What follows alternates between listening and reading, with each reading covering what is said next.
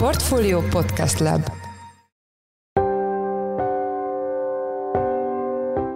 Üdvözlök mindenkit, ez a Checklist a Portfolio napi podcastje április 21-én csütörtökön. Ebben a podcastben munkanapokon lapunk elemzői és más szakértők segítségével dolgozzuk fel a nap meghatározó gazdasági, pénzügyi témáit. A mai műsor első részében a rögzített áru élelmiszerek árstop után várható áraival foglalkozunk. Hogyha mostanában tűnne el az árstop a boltokról, akkor a piaci ár alapján 2000 forint körül kellene adni egy kiló csirke mellett. Az árstop hatásairól és annak kivezetéséről Hornyák Józsefet, a portfólió makroelemzőjét kérdeztük. A második részben arról a párhuzamról beszélünk, ami megfigyelhető a mostani gazdasági helyzet és a 40-es, illetve 70-es évek stagflációja között. Én Pitner Gábor vagyok, a Portfolio Podcast Lab szerkesztője, ez pedig a Checklist április 21-i adása.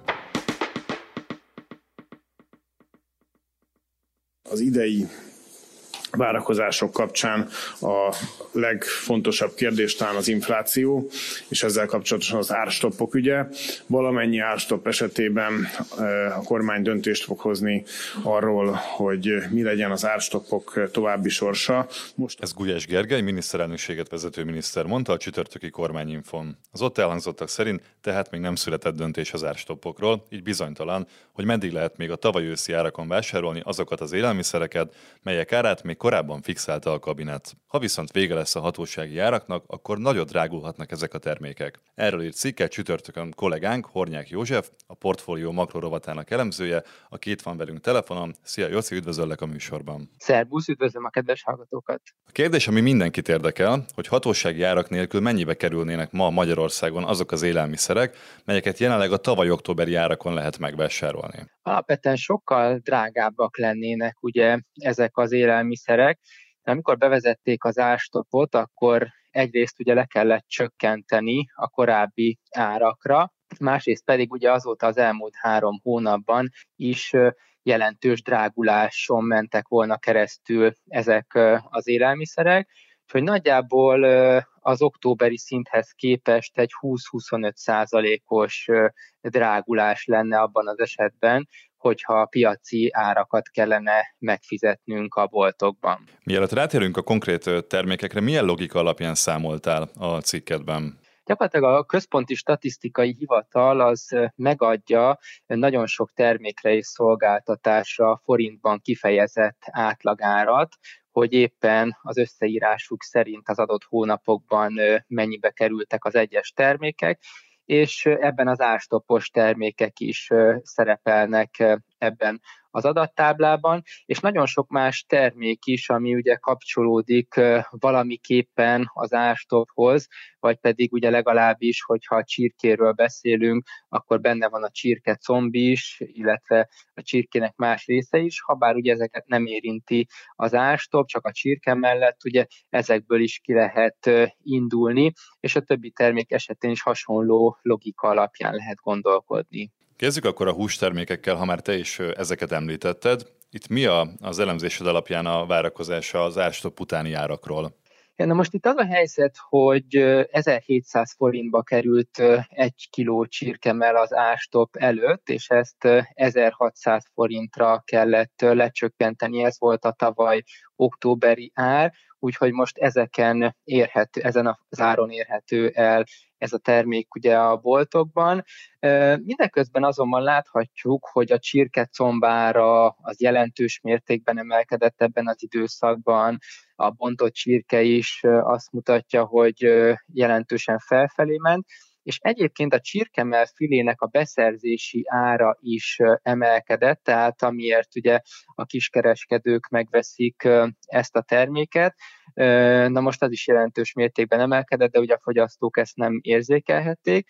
Tehát, hogyha mostanában tűnne el az árstop a boltokról, akkor a piaci ár alapján 2000 forint körül kellene adni egy kiló csirke mellett, ilyen árakra lehetne számítani a jelenlegi környezetben.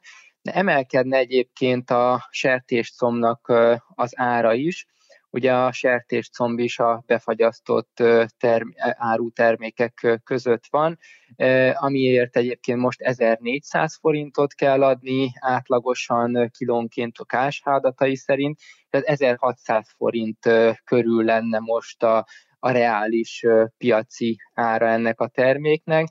A sertéscomnak is jelentős mértékben ment föl a termelői ára, úgyhogy alapvetően ennél a terméknél is egy jelentősebb drágulással kellene számolni, és egyébként a következő időszakban is, hogyha ezek a termelő árak nem csillapodnának. Mi a helyzet a tej és a liszt árával? A tej árát, ugye itt az UHT tej az, ami, aminek az ára be van fagyasztva.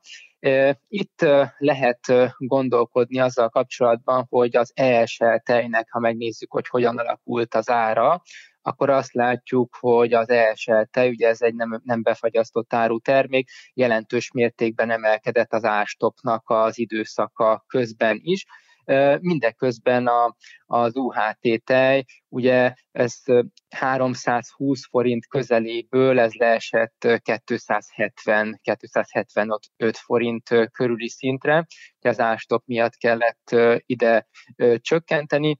Viszont ha megnézzük, hogy hogyan ment fel az ESL tejnek az ára, akkor, akkor a piaci ár az UHT tej esetében is 320-330 forint körül lenne legalább, és egyébként, hogyha azt feltételezzük, hogy valamilyen kismértékű árvisszafogó hatása az ESL tej esetében is volt az ástopnak, hogy ezt absz- alapvetően nem érinti az ástop, de azért nem, nem emelhették annyival a, a boltok talán amennyivel kellett volna, hiszen nagyon leesett volna a kereslet, és többen pártoltak volna át az UHT tejhez. Tehát ha ezzel a hatással is számolunk, akkor olyan 340 forint körüli ár sem lenne most kizárt. A liszt esetében pedig abban a könnyű helyzetben vagyunk, hogy a fogyasztói kosár az tartalmazza a finom lisztet is, és a rétes lisztet is.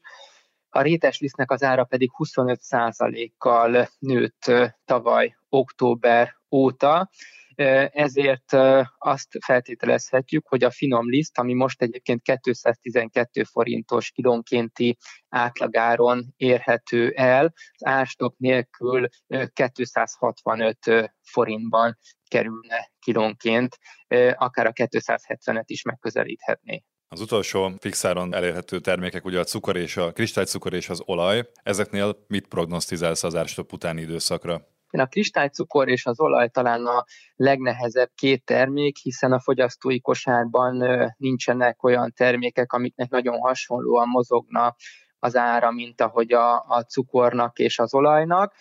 Ráadásul a kristálycukor árát azt az EU-s szabályozás is befolyásolja. Itt azt láthatjuk, hogy az ástop előtt 290 forintos átlagárak voltak, amelyek 260 forintra csökkentek az ástop bevezetése után. De hogyha azt feltételezzük, hogyha a piaci trendek folytatódtak volna a cukor esetében is, akkor 300 forint körüli 300 forintot meghaladó árak lennének jelenleg a, a, a piaci árak. Az étolaj esetében pedig úgy tűnik, hogy a mostani 720 forintos ár az 950 ezer forint környékére emelkedhetne. Ugye az ástop előtt is már egyébként 800 forint volt az étolajnak a, a literenkénti ára, ennél most érdemben magasabbak lennének az árak, hiszen a, hiszen a termelői árak itt is emelkedtek. Azonban az 1000 forintos lélektani határnál azt gondolom, hogy, hogy megszaporodnának a saját márkás termékek, magyar fogyasztóknak az árérzékenysége miatt, ugye, és akkor ebbe az irányba fordulnának, inkább az olcsóbb étolajat preferálnák ebben az esetben az emberek, hogyha, hogyha megszűnne a hatósági ár. Már utaltál erre korábban, de milyen hatással volt az elmúlt árstop időszaka a termelő és forgalmazó cégekre? eléggé nehéz helyzetbe kerültek a, a vállalatok, hiszen ugye valakinek meg kell fizetni az áraknak az emelkedését, és ha nem a fogyasztók azok, akkor a termelők, vagy pedig ugye a kiskereskedelmi cégek lesznek azok, akik ezt megfizetik. Ugye a kormányzati szándék szerint ugye a kiskereskedőknek kellett ezt megfizetni, Azonban a, a nagyobb vállalatok, a multinacionális vállalatoknak az alkuereje az nagyon erős, a, akár a beszállítókkal szemben is, úgyhogy ők azért kevéssé hagyták azt, hogy az árakat úgy emeljék a termelők, a beszállítók, ahogy azt ők gondolták. A kisboltosok esetében volt egy sokkal nehezebb helyzet, hiszen a kisboltok esetében a beszállítók az erősebbek, ugye jóval kisebb volumenben szállítanak nekik, ezért az ő beszerzési áraik alapvetően is magasabbak, ezért kialakulhatott olyan helyzet már az elmúlt hetekben, hónapokban, hogy például egy kisboltosnak a beszerzési ára az már magasabb volt, mint a diszkontláncokban az az ára, amiért az emberek, a fogyasztók megvehették az ástopos termékeket, így alapvetően a, a kisebb cégek kerültek nagyobb problémába. Ugye a mai kormányinfon elhangzott, hogy még nem döntött a kabinet a hatósági árak jövőjéről. Szerinted milyen szenáriók vannak az árstop kivezetésével kapcsolatban? Gulyás Gergely miniszter azt mondta, hogy még vizsgálják, hogy melyik árstopot lehet megtartani, és miképpen. Alapvetően azt mondta, hogy beváltak az árstoppok, hiszen az inflációt 4% pont körüli mértékben vitte le a rezsiár, az üzemanyagár és az élelmiszereknek az árstopja. E, ebben az esetben tehát azért azt gondolhatjuk, hogy 12-13 százalékos átlagos infláció lenne Magyarországon ástopok nélkül. De nyilván emiatt a kormányzat szeretné megtartani ezeket az intézkedéseknek, vagy ezeknek az intézkedéseknek legalább egy részét. A másik oldalon viszont látható, hogy minél tovább tartják fenn az árstopot, annál nehezebb helyzetbe kerülnek a cégek, annál nagyobb veszteségeket kell eltűrniük, és ezt egyre kevésbé bírják, tehát ez a gazdaság szempontjából egyre károsabb lehet. Ugye az üzemanyag töltőállomásoknál már tudjuk, hogy voltak hiányok, vagy pedig ugye felfüggesztették az üzemelésüket, tevékenységüket egyes kisebb benzinkutak. Ugye itt most a kiskereskedelemben pedig a kisboltokra lehet gondolni, hogyha az ő beszerzési áraik folyamatosan emelkednek, de nem tudnák ugye ezt érvényesíteni a fogyasztói árakba, akkor ők kerülnek, ne, kerülnének nagyon nehéz helyzetbe. Ezért, ha bár, ha bár a kormányzat szeretné fenntartani ezeket az ástopokat még hosszú ideig, nagyon-nagyon hosszú ideig erre már nem valószínű, hogy, hogy azért van esély.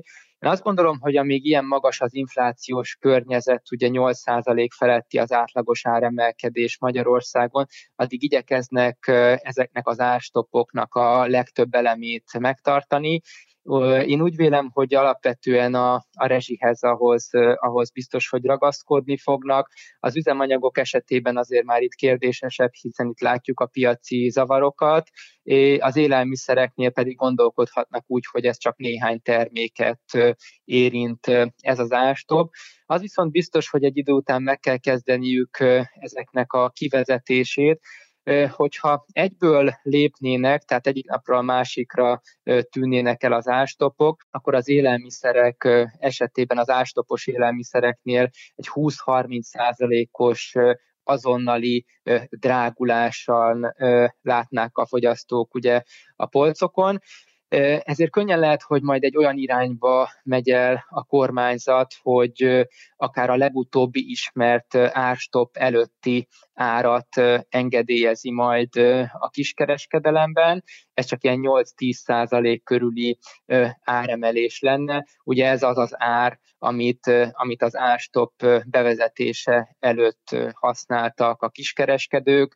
Én azt gondolom, hogy egy ilyen lépcsőzetes kivezetésen majd azért elgondolkodhat a kabinet, és valószínűleg ahhoz, hogy ne okozzon nagy áremelkedési sokkot, áremelkedési sokhatást. Az üzemanyagok esetében is, és az élelmiszereknél is azért egy hasonló úton kell elindulnia. Köszönjük szépen, az elmúlt percekben Hornyák József, a portfólió makroelemzője volt a vendégünk. Köszönjük szépen, hogy velünk tartottál a műsorban. Köszönöm szépen, szervusz, viszont halásra. Március eleje óta reneszánszát éli a stagfláció témaköre, mindenki azt találgatja, hogy vajon látunk-e recessziót magas inflációval kombinálva. Eközben több szempont is azt jelzi, hogy nem az 1970-es évekkel kellene párhuzamot vonnunk a jelenlegi helyzettel kapcsolatban, hanem a 40-es évekkel. Írta a portfólió nemrég megjelent cikkében Virovácz Péter, az ING Bank vezető makrogazdasági jellemzője, aki itt van velünk telefonon, és akit üdvözlök az adásban. Üdvözlöm én is önt is, illetve a hallgatókat is. Mik a legnagyobb gazdasági kihívások, melyekkel jelenleg globálisan szembe kell néznünk? Hú, hát nagyon hosszú a lista, azt kell, hogy mondjam.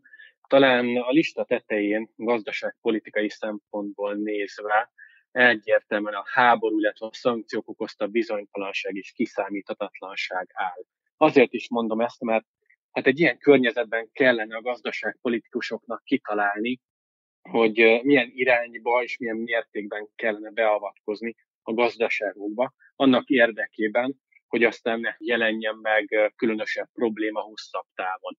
És persze, ha már hosszabb távot említettem, akkor nyilván nem mehetünk el szó nélkül, amellett a kihívás mellett sem, amit például az orosz energiafüggőségről való leválás jelent, vagy akár a fenntartható energiaforrások szélesebb körű beépítése a gazdaságba.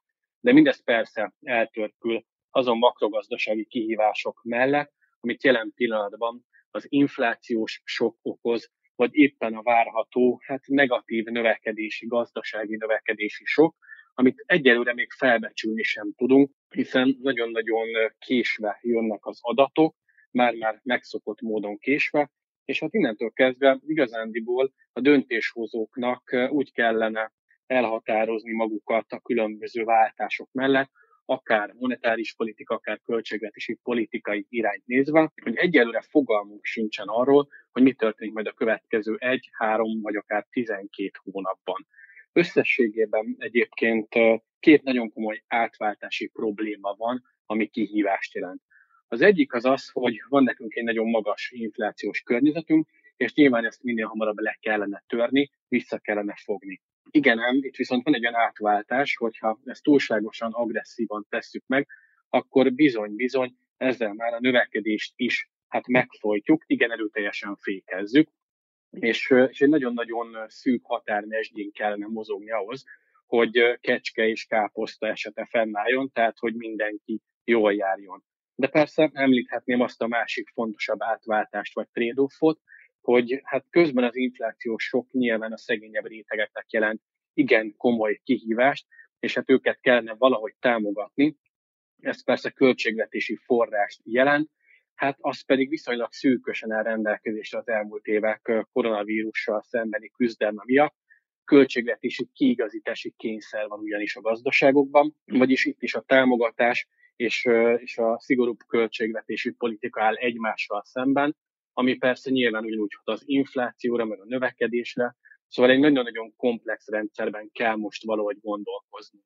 A cikkben visszautalt korábbi gazdasági időszakokra Magyarországon. Miben hasonlít a helyzet a 70-es évekre, és miért inkább a 40-es évekkel lehet párhuzamot vonni a jelenlegi történésekkel? Valóban napjainkban nagyon-nagyon sokat beszélnek a stagfláció időszakáról, az 1970-es évekről, és hogyha belegondolunk, azért nyilván viszonylag könnyen adja magát ez a párhuzam, hiszen egy magas inflációs környezet volt 1970-es években is, illetve itt a 2020-as években is, és nyilván az energiaársok az, ami szintén párhuzamként felhozható.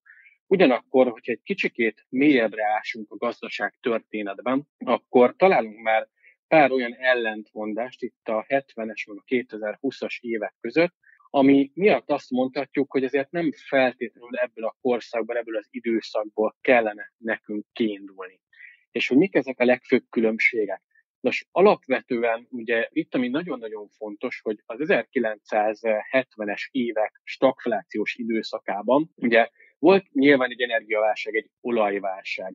Ugyanakkor emellett olyan egyedi sokkok is jelentkeztek, amelyek hát teljesen eltérő pályát jelentenek a gazdaság számára.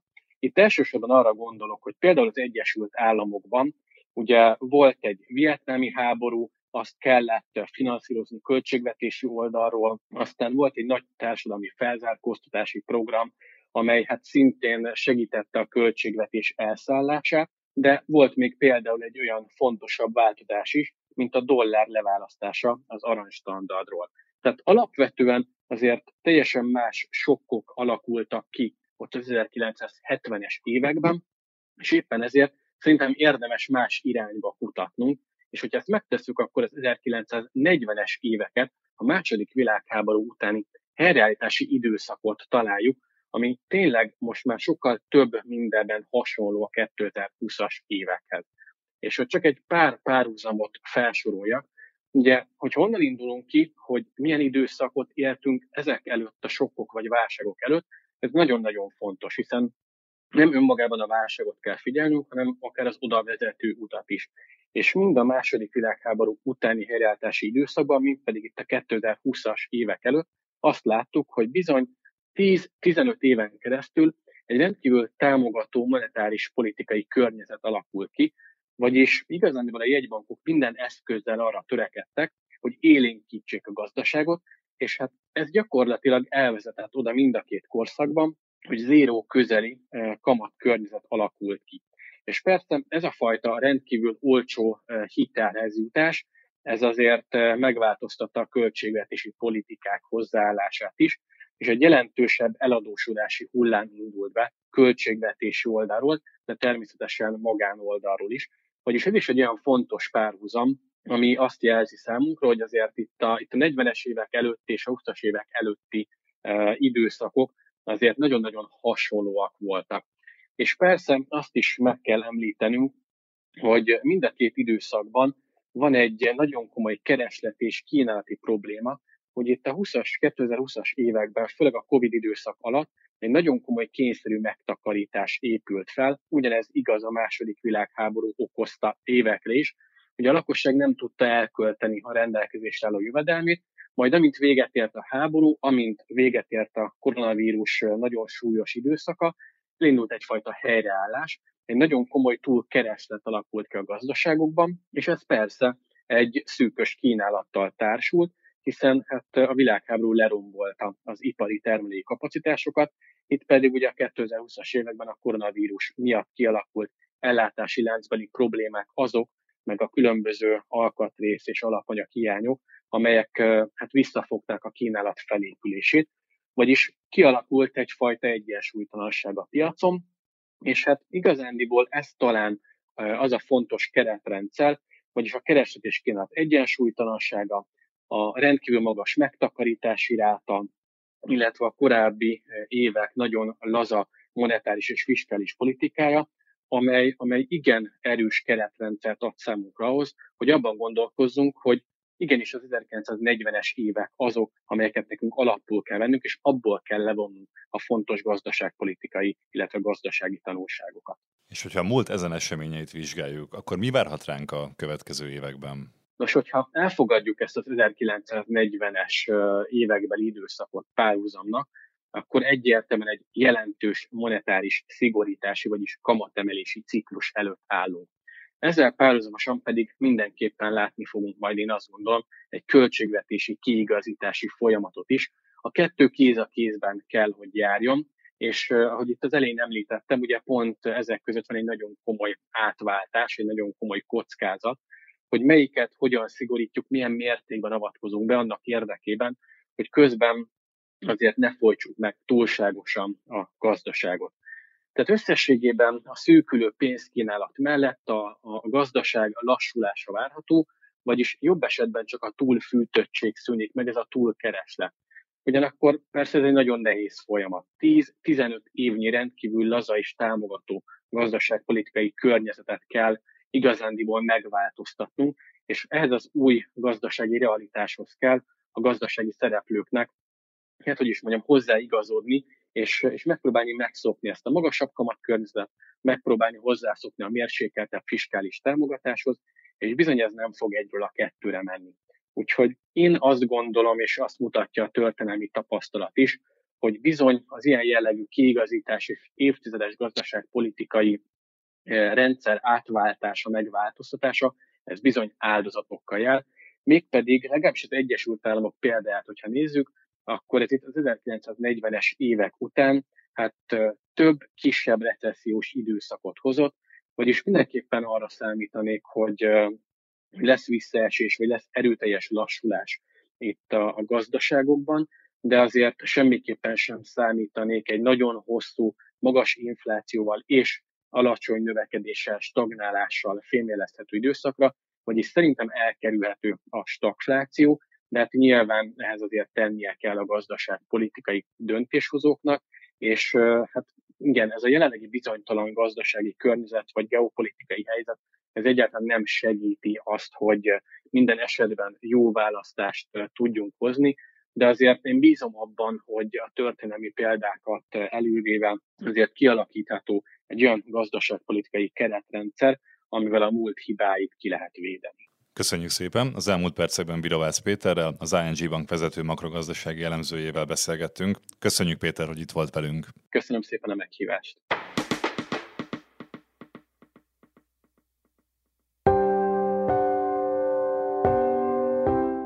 Ez volt a Checklist, a Portfolio napi podcastje április 21-én csütörtökön. Ha tetszett, iratkozz fel a podcast csatornánkra a Spotify-on, az Apple Podcast-en vagy a többi nagyobb podcast felületen. A műsor elkészítésében részt vett Gomkötő Emma és Forrás Dávid, a szerkesztő pedig én, Pitner Gábor voltam. Új adással holnap, tehát pénteken 5 óra körül jelentkezünk, addig is szép napot, sziasztok!